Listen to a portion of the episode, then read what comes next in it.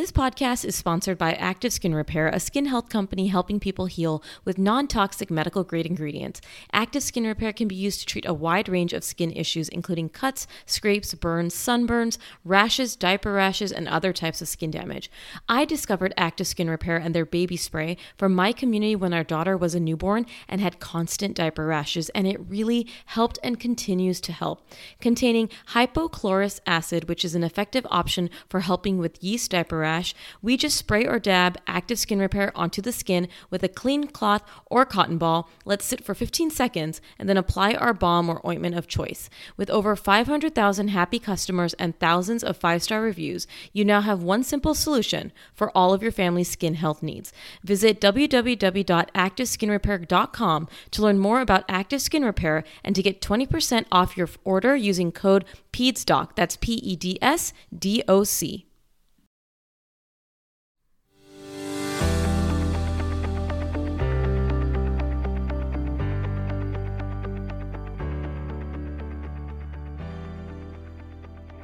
Welcome to this week's episode where I am welcoming Victoria Bermudez, who is a certified sleep consultant with Bella Luna Family, a toddler mom, and we are talking all about managing toddler sleep. Thank you for joining me today, Victoria. Thank you so much for having me. I am so excited to talk about this because I get a lot of questions about this on my Instagram. Um, but I want to know a little bit more about you. Tell me about yourself and why you decided to be a sleep consultant. Sure. So I am a certified child sleep consultant. I'm also an army wife, and I have my own two year old son who keeps me on my toes every single day. Um, I also have a degree in child and developmental psychology. And about a year ago, I became certified in child sleep consulting through the Family Sleep Institute. Um, so I made the decision to become a child sleep consultant when my son was around six months old because honestly, sleep was so, so hard for us. Um, as a newborn, he really struggled to fall asleep and stay asleep. And just because of the way that I am as a person, um, this fueled a really, really serious obsession for me. I started researching everything I could get my hands on, all the books, all the articles. So by the time we finally got him sleep trained around around four months old, I had read so many books and articles on sleep training. I was talking to anybody who would listen about it. And my friends started asking me um, for help and advice. And so, you know, helping people is something that I've always felt a very strong pull for, like a very strong passion for. I have a background in mental health, um, which we know that sleep really affects. Sleep is a really big, um, sleep has a really big impact on maternal mental health. Um, I also found that there's this really big stigma and a lot of misinformation, you know, surrounding baby sleep and sleep training. And so I really wanted to provide guidance and assistance to families who are feeling helpless like I did, but also confused about like how to like how and where to even start. You know, sleep is not a luxury and I believe that we all deserve to feel empowered regardless of how we handle sleep and parenting. Oh, I couldn't agree more. And I know we we connected on my Instagram a while back um, when yes. you had actually just become a sleep consultant. And I remember you asked, you're like, you know, I just started this thing. I would love to be on. This was like months ago, and I, I promised you that I would have you on because I could just sense your passion for what you're doing. Obviously, being a toddler mom, but also your your desire to help so many parents out there. And I'm sure you've you have in the past uh, months. How long have you been a sleep consultant again? About a year now. I was awesome. certified about a year ago. Yep. Awesome. I think that's so great. And you said it perfectly that we all deserve sleep. Um, and also, how I look at it as a pediatrician and why I'm happy we're doing this episode, there are so many health benefits of the child getting sleep. And you said beautifully about the parents getting sleep. Maternal mental health is so greatly impacted by the sleep of the family and especially the sleep of the child. And so I think it's important that we always talk to families about the options out there because I can't tell you how many times families come in and they just feel that they have to struggle with this when of course it's going to take some work to get to where they need to go to manage toddler sleep, but there are solutions out there to help your child learn how to sleep, whether that's slowly, gradually, you know, being with you and co-sleeping and getting, um, you know, to be on their own, however you're approaching it, regressions. But it's just so important. I, I cannot stress this enough how, how important sleep is for the mental health of the mom, the health of the child, the immune system of the child. So I'm glad we're talking about this. Absolutely. And you're exactly right that when we start to work on sleep, you know, a lot of times the primary presenting need is for the child. The child is the one who is struggling, and that's who we want to get sleep. But it really is a trickle down effect. And so once we start improving things for our kiddo, the whole family starts getting more sleep, better sleep. Everybody is more well rested. Everybody is functioning better. So this is really like a whole family thing.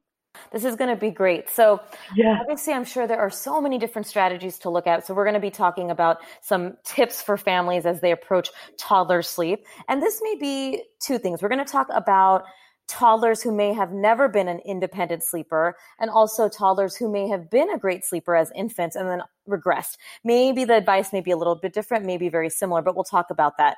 So my first question is if we're approaching it, um, you know, what would be some methods that you would do when beginning to sleep train a toddler? And especially if maybe the child has never been an independent sleeper so where can they begin in this in this standpoint? So when we talk about sleep training a toddler especially one who has never been an independent sleeper we have to keep in mind that we are um, we're we're talking about a kiddo who has been sleeping one way for a long time you know whether it's one year two years three years um, four years. And it's not only about the child, it's about the parent too. They've been managing sleep this way for a long time now.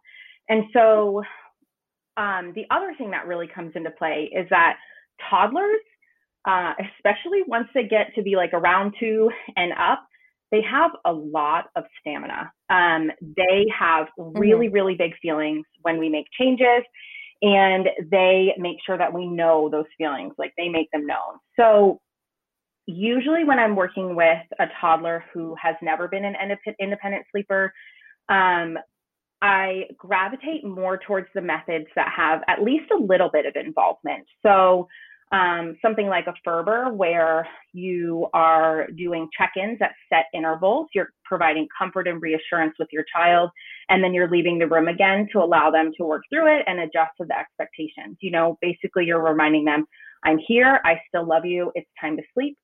Um, or you could even do something which is really more well known as like a chair method, where you start sitting right next to your child, whether they're in a crib or a bed and you stay there while they adjust to the expectations and they work through it and then you gradually work your way out of the room over the course of a couple weeks. So for toddlers particularly the ones that are closer to two and up um, those are the methods that i usually gravitate to. Something like an extinction or cry it out it's not that they don't work.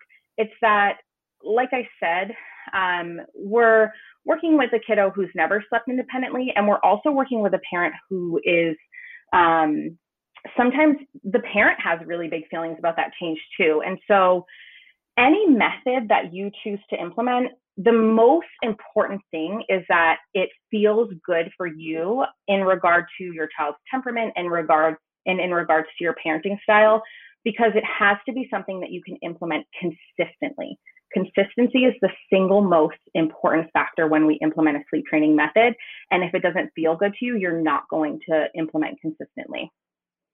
Oh, very good point. And I, the consistency point is one of the biggest things because I think when parents get into a plan, they often, you know, they come up with a plan, they, they're ready to go. And then night number two comes by, night number three, and then they backtrack. And I don't think it's bad to reevaluate your plan, but it's important that when you come up with your plan that you say, okay, we're going to give this a good shot for a week or 2 mm-hmm. weeks and then we'll reevaluate because I agree there's different methods that may be better um, after you do one method, but you have to give it a shot. And I think that's the work of you know sleep consultants also, right? Just to kind of be that voice of hey, you're doing amazing. I'm sure when you guys check in with the families, um, it's like reassuring them that hey, this is what we're doing. What didn't you like about it? What can we do? Do you want how long do you want to let this go for? But I think that's so important when you say consistency.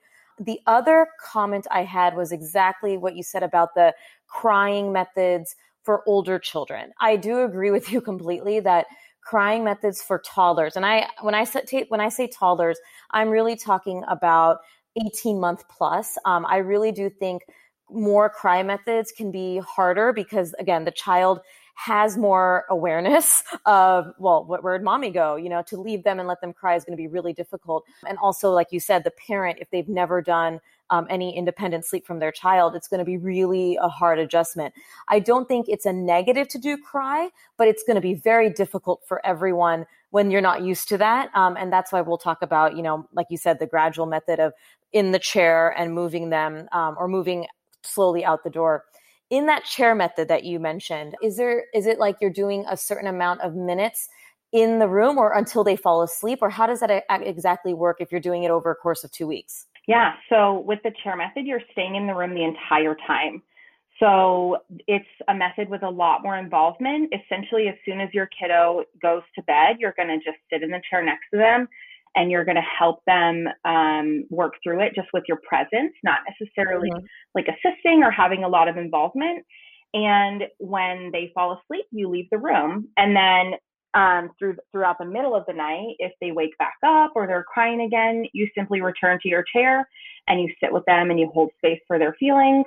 Um, you know, one thing that you talked about um, with the crying that's really, really important to remember, even with an involved method like this one, is that there's usually still tears. Yes. So we just have to keep in mind that, you know, you're involved in the process because you're present.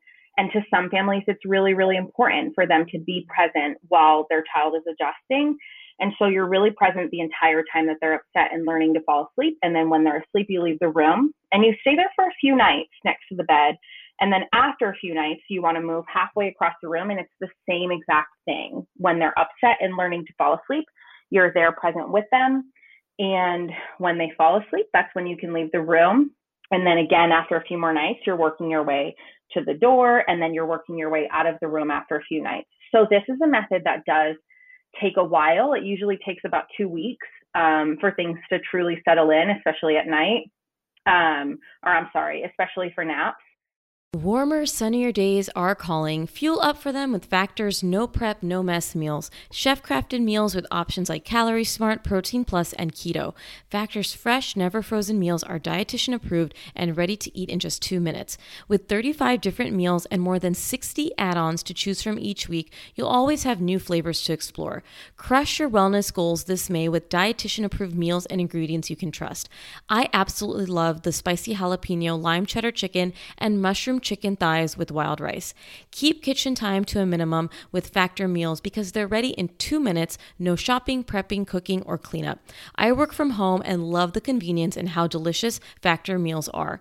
Head to factormeals.com slash PedsDocTalk50 and use code PedsDocTalk50 to get 50% off your first box plus 20% off your next box. That's code PedsDocTalk50 at factormeals.com slash PedsDocTalk50 to get 50% off your first box plus 20% off your next box while your subscription is active. As a pediatrician, mom, and podcaster, I want to share with you a podcast I recently discovered. It's called Understood Explains, and this season of the show is hosted by teacher and special education expert Juliana Urtubey, and it's all about how to navigate individual education plans, also known as IEPs. The latest season of Understood Explains covers topics like how to tell if your child needs an IEP, and it busts common myths about special education. I listened to an episode called The Difference Between IEPs and 504 plans, and I learned so much that I honestly didn't know before. I now feel I can better explain these to my patients and their families and better support them in their neurodiversity journey. Navigating ADHD, dyslexia, and other learning and thinking differences can be confusing, and this podcast helps to validate these struggles and provide actionable tips that are useful for parents, teachers, and clinicians. To listen to Understood Explains, search for Understood Understood Explains in your podcast app. That's Understood Explains. I love this method. Like, I do this method a lot, especially with toddler families, because it's a really good progressive step for families who have been doing things this way for a little while. You know, it's a it's a big, big step to just you know, put your kid to bed and leave the room. So for a lot of families, this just feels a lot more manageable. Oh, I agree. I do like this method for the older toddlers. And then the other method you mentioned was like the Ferber. And for Ferber, just for anyone who's not familiar, that is basically you would not sit in the room. You would basically leave the room and graduated intervals before you come in, and it's just your presence again, correct? Yeah. So those intervals usually mm-hmm. start pretty short, mm-hmm. um, three to five minutes, and then they get a little bit longer. Um, as the as they're awake. So say you might start with three minutes. You put your child to bed, you leave the room. Three minutes later, if they're still upset, you go in, just a quick check in. Yeah. And then leave the room again. You set another timer for five minutes. And then if they're still upset in five minutes, you check in and then leave the room again. And then 10 minutes, you're going back in, you're checking in, and you're leaving again. And then you would, until they fall asleep, it's just 10, 10, 10 minutes. And then the thing about Ferber, which is um, really a timed interval method, is that each night the checks just get progressively longer. So the next night you would start yeah. at a slightly longer interval. And what that does is over time, it again starts to remove your presence and give just a little bit more time and space for your kiddo to work through that expectation. With both methods, there may be tears, even in, if you're sitting next to them and holding space with them. And you say that phrase beautifully. And I also talk about that holding space term in that you are allowing them to feel their feelings, understand that they may want you to be next to them because if they were used to that, right? But you are teaching them this skill. And I think right. I spoke about this in another sleep training or sleep um, episodes that I did, in that when we're teaching our children to sleep, of course, if it's new to them, they're not going to love it. Like anything a baby or toddler does, right? They're, you teach them how to do tummy time, you teach them how to do any skill. They're going to get frustrated, they're going to be upset. But whatever method you choose, whether there's tears or not, and especially if there is, it is not a negative thing. It's just more a, hey, we are teaching you this skill. I am going to be there for you. And I can't stress that enough. And you said that beautifully because there is still this sort of stigma surrounding managing sleep with sleep training because, you know, it's like, oh, well, my kid cries. If I don't stop the crying or if I'm not there, then they feel like I'm not going to be there for them every time. But no, it's like, hey, this is sleep time. We're teaching you this awesome skill because you're a big kid and I'm so proud of you. And I know you can do this. And if we can't, we'll try again. It's just this uplifting, positive skill that I look at it. And so I can feel that you feel the same way. So that's really nice because I want parents to really hear that message. Yeah, I mean, when we're when we're talking about implementing different sleep habits, we're we're changing things. Mm-hmm. And by nature, children don't love when we change things. But that's okay because we're their parent and we know that they have a need, which is to sleep, and the whole family has a need, which is to sleep more. And we are just changing the way we do things because this works better for our family. And it's okay for them to be upset about that change. You know, there's going to be a lot of times in a child's life where they're upset about something and they don't like it. And so you know, it's definitely not our goal as a parent to, you know, stop that big feeling or make sure that our children never cry. Right. Kids cry. they do.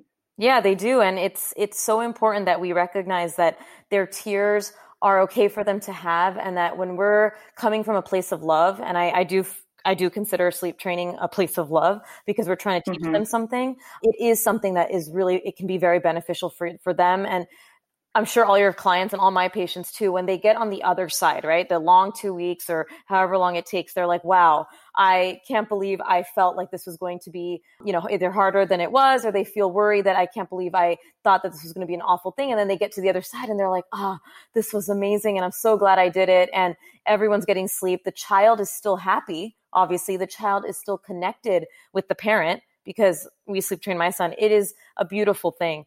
What happens? I'm sure parents may have asked you this, but when you say, you know, you're going in and checking in, this means not giving them a feeding, anything like that in the toddler age, correct? Or how do you approach, you know, if a family wants to give them a bottle still, um, which toddlers at this point don't need it for nutritional reasons. But what do you say about if they want a feeding when we're trying to sleep train them or a bottle or something else that they need besides just presence? So, as a sleep consultant, I try really, really hard not to give feeding advice. There are things that we kind of generally know, just like from being a parent and from mm-hmm. um, being educated. I always defer to the pediatrician. So I always yeah. let the parent know please talk to your pediatrician about whether or not your child needs to be fed at night. With toddlers, we generally know that the pediatrician is probably going to say that they don't need to eat overnight. But then I even think that's really important to hear from your child's pediatrician who is aware of their growth, their development, and their needs. And you already have a really good relationship with them, hopefully. And so, um, yeah, I always defer that question to the pediatrician. And that is great, and that's why I'm here. I'm just kidding, but I um, I think that's great. that's why I love having you know specialists in pediatrics on my my podcast because you're right. I think at the end it's important just in case there's some medical issue and you are doing sleep training of any kind that you clear it whatever age the child is. It's just nice to run it by the pediatrician, and your pediatrician may have some tips for you, knowing your child and knowing you. Um, and then this will be a great episode to you know add on to that. But agreed, um, most toddlers we will not worry about feeds at night. There are very rare cases where I would say we need to, but that is usually something we deal with in the daytime. But again, I, I think that Victoria brought up a really good point that clear it with your pediatrician, however old your child is. I think this was great. I want to talk about regression. So the child who was Absolutely. doing well, um, and then all of a sudden has regressions, probably similar methods, correct? Or what would you advise for these families? So, with a child who has um, is experiencing a regression, so when this happens, what we really need to do is put on our detective hats and try to figure out why the sleep is regressing. So most sleep regressions are really, first of all, a true sleep regression is a temporary regression in sleep. Usually sleep regressions will last around two weeks. Um, if it's going much longer than that, at that point, you're probably looking at habits. But most sleep regressions are the result of a developmental progression. Mm-hmm. So, a developmental milestone, an, exposure, an explosion in language skills. Um, around two, we're looking at usually the development of, an, of imagination. Um, and then sometimes there's a change in sleep needs. So some kids will hit every single sleep regression, even if you sleep train at a young age. Other kids, you don't even notice that, you know, they're going through something or that something is going on. I have one of those kids who has hit every single sleep regression right on target. Um, so I'm really glad that you asked about this because this is often where we're like, what? I thought sleep was going really, really well. Mm-hmm. What is happening? It's not anymore. Um, so we really want to try to get to the root of what's going on. But while we're doing that, the most important thing you can do is to just stay consistent with the expectations that you already have set. So if you have a toddler who has already been sleeping independently, um, similar to when we initially implement a sleep training method, you can provide reassurance, you can hold space for their feelings, and you can also maintain your expectation of independent sleep. Remember that it's your toddler's job to test your boundaries. They love testing boundaries, and you can lovingly hold those boundaries for them. But while you're doing that, again, you really want to kind of get to the bottom of what's going on with your kid. Tune in. Are they learning a bunch of new words or um, have they, you know, could they be having, um, I went through this a couple months ago with my own son. He is a little over two now, and he started waking up in the middle of the night, and he's been sleeping through the night for well over a year now. He started waking up suddenly in the middle of the night and crying out in a way that was a little, um, you know, confusing for me and, and a little bit alarming. You know, it gave me a little bit of um, mm-hmm. big feelings, and so I I really asked myself, like, what could this be? What's going on? I know that he's two years old. His imagination is developing, and I realized that he was probably having bad dreams. And so what I actually did was I introduced a sleep safe nightlight, which is something that is red, orange, or yellow in hue and I put that in his room so that when he woke up, he could look at his surroundings, feel grounded, recognize them. And the next time he had a bad dream, I saw him. He woke up, he looked around, he cried out a little, and then he laid back down and went back to sleep.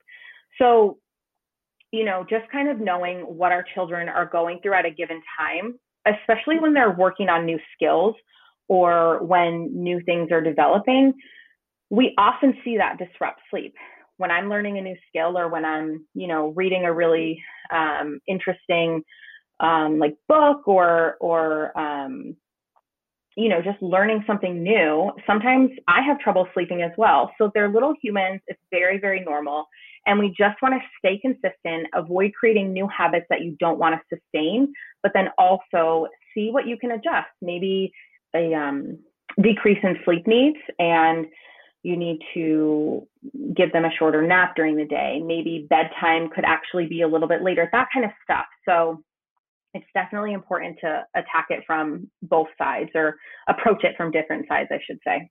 That's a great point because again, it could be is there early wakings early wakings happening that's causing some issues and again like the development that can be happening which i see commonly obviously in many different ages not just the toddler years so these are all great points i'm margaret and i'm amy and together we host the podcast what fresh hell laughing in the face of motherhood margaret i would say you're sort of a where are my keys kind of mom correct sometimes a where are my kids kind of mom Well, you're Amy more of a we were supposed to leave 35 seconds ago, mom. I mean, touche. In each episode of What Fresh Hell, we come at a topic from our usually completely opposite perspectives. I bring the research. And I bring kind of the gimlet eye. Like, is that research really going to work, people? And almost 10 million downloads later, we're still laughing. We also talk to experts in the parenting field, plus parents with stories we can all learn from. We make each other laugh, we challenge each other's assumptions, and we have what we think is the best parenting community on the internet. Check out What Fresh Hell Laughing in the Face of Motherhood wherever you listen to podcasts. Listen up. I do not want you to go through the toddler years waiting for it to end. I don't want you to go through the toddler years feeling dread about when the next tantrum will come. If you have a kiddo 1 to 4, check out my Toddlers and Tantrums course. This course contains modules on understanding toddler development and why they are the way that they are, understanding why tantrums may happen, mantras to get you through difficult moments with your toddler, including topics surrounding understanding discipline, boundaries, consequences, time ins and time outs, how to teach emotional intelligence and coping skills, and common toddler parenting concerns like whining, brushing battles, bedtime battles, hitting, and so much more. This course presents scenarios and scripts to help guide you on many parenting situations in the toddler years and even beyond. Visit pedsdoctalk.com to learn more about my paid and free resources, including the Toddlers and Tantrums course. What about that kid who maybe is dealing with regressions or maybe they're just, you know, learning how to sleep and they're old enough to come out of the room? So these are children, you know, maybe two and a half, three in a toddler bed. What are some tips for these families? Yeah, those invisible boundaries are really, really tricky for kids to master and understand. And especially, you mentioned the two and a half to three year age range. Um, it's especially tricky for kids under three. So, mm-hmm. the first thing that I recommend there is to keep your child, your toddler, in a crib for as long as you possibly can. Safety is, of course, non negotiable, right? But as long as you possibly can, have them in a crib. When they're ready to come out of the crib, if they're struggling to see and understand those invisible boundaries, because now they can get out of their bed, what we really mm. want to do is turn their room into a giant crib. and so, how we do that is we remove anything that's going to be mm-hmm. distracting. So, this one is a hard one, but um, if we can, we want to take toys out, um, any heavy furniture that can't be like bolted to the wall, and anything that's going to provide a distraction. And then usually when I'm working with clients on this, I have them add an extra tall baby gate to the doorway. And this gives them that physical and visual boundary and barrier that will let them know it's time for sleep. You need to stay in your room. So we've turned the whole room into a giant crib. Now, it's also really important to know that this alone doesn't always solve the problem. So we want to combine it with a behavioral intervention. So um, making sure that your response is super boring. We don't want to reinforce coming out of the room or standing at the gate and yelling or that kind of stuff by offering like a really big response or engaging or interacting with them or um, you know, reminding them a hundred times to go to bed, making sure that the response is really boring. And then things like an okay to wake clock um, yeah. can be really helpful too. So something with like a red light when it's time to stay in bed and a green light when it's okay to get up. That can be a really powerful visual cue as well. And then when we're talking about two and a half to three year olds, this is a really, really great age to introduce positive reinforcement and logical consequences. So when they've had a small victory, when they stay in the room for the whole night, we want to make a really, really big deal about that. We want to celebrate it mm-hmm. endlessly. We're so excited. You did so great telling your body to stay in bed last night. I got so much rest. Your body must feel so good too because you got so much rest. And then if they're having a tough night, rather than, you know, get really upset about that or make them feel badly about that, it's it's helpful to implement a logical consequence, something like I'm so tired because I was up a lot last night. You must feel really tired today too. Now, instead of, you know, whatever fun activity you had planned, such as a trip to the park or a play date with a friend, although I know nobody's doing a lot of play dates right now, we have to stay home and rest our bodies. But the good news is that you get to try again tonight, and I know you can do it. So definitely adding something that provides like a physical or visual barrier is really, really helpful. And then combining it with behavioral mm-hmm. intervention as well. Some families and for some kiddos, this is still really, really, really tough. And some families will find that they're wanting to like lock their child in the room or add like one of those doorknob covers so that their child can't get out. This is really more of like a last resort thing, not typically the first thing that I'm going to recommend because it can be a lot for a kid to feel closed off from the household like that. But you know, in some cases where that's the only thing that works, it's certainly effective at keeping your child in the room. I just like to start with uh, a more kind of inviting barrier in the beginning. I agree completely. And the thing is, at that age, right, the two and a half, three, which is, I hope that you waited that long to put a child into a toddler bed. I mean, some people do earlier, but yeah, you are able to speak to them and help them understand the rules. Um, do you recommend talking to the child, like, you know, in a few days, we're going to be doing something new where we're teaching you how to sleep in, um, in your bed. Do you, do you recommend prepping them a little bit so that they're ready for this new exciting thing, helping them pick out like, you know, bedding or a stuffed animal? How would you kind of do that prep process? Absolutely. So for toddlers two and a half and older, we recommend doing a family meeting. This is before you start a sleep training method. Or if you're having trouble, you may need to come back and do a family meeting again. So absolutely, you want to sit your toddler down and you want to talk to them in, you know, age appropriate terms, like what uh, you want them to be as involved in the process as you can. So we want to let them know what is going to change, what we're going to be doing, what they can expect from you. I'll usually tell my families mm-hmm. to develop a sleep rules chart that says, you know, the rules are that you close your eyes, you stay in bed, I stay very quiet, and I try to sleep. And again, that positive reinforcement and logical consequences. But absolutely, we want to include them as much as possible. We also want to talk to them about like why it's important. Sleep is not a bad thing. This is not a punishment. Our child is not in trouble. They haven't been doing anything wrong, but yeah. sleep is awesome. Sleep is so good for our bodies. And so, you know, we'll tell our kiddos things like, when we get good sleep, we can, you know, run faster and jump higher and tell funnier jokes. Whatever works to connect with your kid, that's not going to eliminate any big feelings that they have about the change, but it is going to empower them and make them feel involved in the process. And I, like you said, I, I kind of recommend doing that as close to the actual day as you can, usually on the day that you're going to start the changes so that, you know, they're not waiting like, oh, well, you said we're going to do it this way, but mm-hmm. tonight we didn't. So maybe we're not. And then that can kind of, that back and forth can kind of be confusing. So usually the day of, yeah, I recommend absolutely sitting down and talking to them about it and getting them excited about it as much as you can.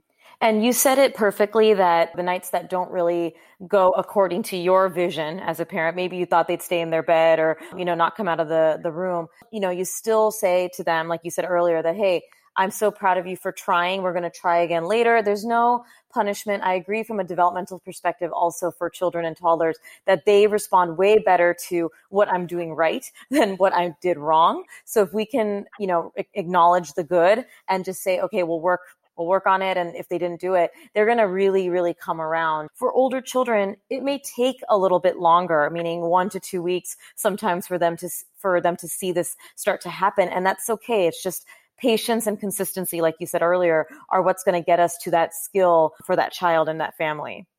Absolutely. It does take a little bit to come together, but it's well worth it. I guess another question I have going into the child who comes out, you said putting like a little gate so that they can't come out of the room, right? Mm-hmm. Because I find that parents are often trying to bring their child back and forth to the room. Have you had families that don't want to put the gate up and have a situation where the child is coming out of the room. But what is an alternative if the child keeps coming into the bedroom? Yeah. And the family keeps putting them, putting them back in the room. it's exactly what you just said. If a child, if a family is not um, open to putting a gate in the doorway, and some of them are not, and um, that's so okay. The yeah. the way that we would handle that is to do what we call a silent return. So again, very, very boring, very minimal interaction. We're simply going to walk our child back to their bed and we're going to let them get in bed and go to sleep. Um, now, the thing with the silent return is that this is a method with a lot of involvement and it can sometimes take many, many, many, many, many times of walking them back yeah. to their bed. And so it's one of those ways that requires laser focused consistency. It's absolutely possible and it, it is effective if you apply it with lots of consistency and you have to, um, you know, remain very calm, cool, confident, and quietly walk them back to their beds. So that is an alternative to adding a gate. Um, I would also want to install something like a door alarm so that you know when they're leaving your room so that they're not coming to your bed and you're waking up, you know, two hours later with them next to you because that's reinforcing too when they're able to yeah when they're able to kind of get away with it i guess. Yeah. I mean i like the gate idea and i think that makes sense and especially what we're talking about here with the room being like the big bed right? Meaning the whole room is their bed is their bed and so obviously coming out they're basically leaving the bedroom leaving their bed if you will. Um, have you had situations which i'm sure and we can talk about it where if the child is basically standing at the gate and crying. Would a would a parent kind of use that Ferber method if they wanted to at the gate to meet them, or what would you say for that child who's literally standing at the gate? crying out to the family in terms of helping them with that skill yeah absolutely you just do a brief check-in at the gate yep. Um, you're maintaining your your boundary and your expectation and you're saying you know you're okay i still love you i'm still here it's yeah. still time to go to sleep Victoria, I just think we got through so much amazing things with toddler sleep. And it's just really nice talking to you, like I said, because what we are talking about here is how to create a great skill, still showing love as a caring parent. And that's the combination of sleep training that I love so much. What would be your final message to parents in regards to toddler sleep or anything in general? Yeah, thank you so much. So, my final message to parents, um, especially parents of toddlers, is that it's not too late. So, you know, a lot of times when a toddler family comes to me, um, that's a concern. Like maybe it's too late, or, you know, maybe we've quote unquote mess things up now. And that's certainly not what I think, but that's a lot of the language that I hear. And so to those families, I would say it's not too late you've been doing up until this point what works for your family. And now, if it's not working, it's so okay to make changes that feel more sustainable. And then also, it's normal for your toddler to have feelings about that change, and it's normal for you to have feelings about that change as well. You know, changing habits for a toddler takes a lot of patience, consistency, it takes some time, but they can do it. You can do it. Your whole family can sleep, and it is so worth it. It really is. And I did record about five episodes about sleep earlier on in the podcast, episode 16 to 20, where I talk about even more things about sleep training, um, a little briefly about toddler sleep as well. But I think this was an amazing episode to really dive into the toddler issues, which I've been getting so many questions about. And Victoria, where can people find you if they want your services, or are there any resources you wanted to add and share with our listeners today? Absolutely. So I belong to a team of amazing consultants. So Bella Luna Family offers child sleep, behavior, potty training consulting. So you can find us at bellalunafamily.com. You can find us on Instagram and Facebook at Bella Luna Family. Perfect. And I'm going to be linking all of these on my show notes, everyone, so you can easily access that. Victoria, thank you again. I'm sure I'll have you on another time because we can talk about so many other things regarding sleep. Thank you so much for having me. This has been so fun. I've really enjoyed it. Thank you so much. Thank you for tuning in for this week's episode. As always, please leave a review. Share this episode with a friend, share it on your social media. Make sure to follow me at Peds Doc Talk on Instagram and subscribe to my YouTube channel, Peds Doc Talk TV. We'll talk to you soon.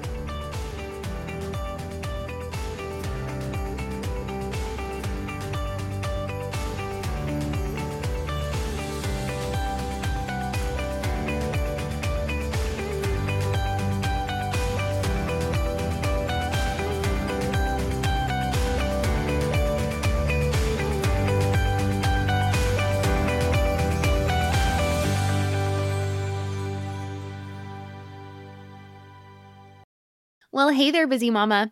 Are you looking for ways to make your life easier, your home less chaotic, and at the same time add more joy to your life?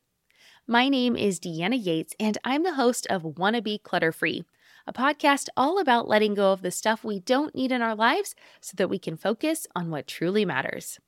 Don't worry, I'm not going to tell you to throw it all away or make you feel guilty about keeping something you love, no matter how many other people don't quite understand it.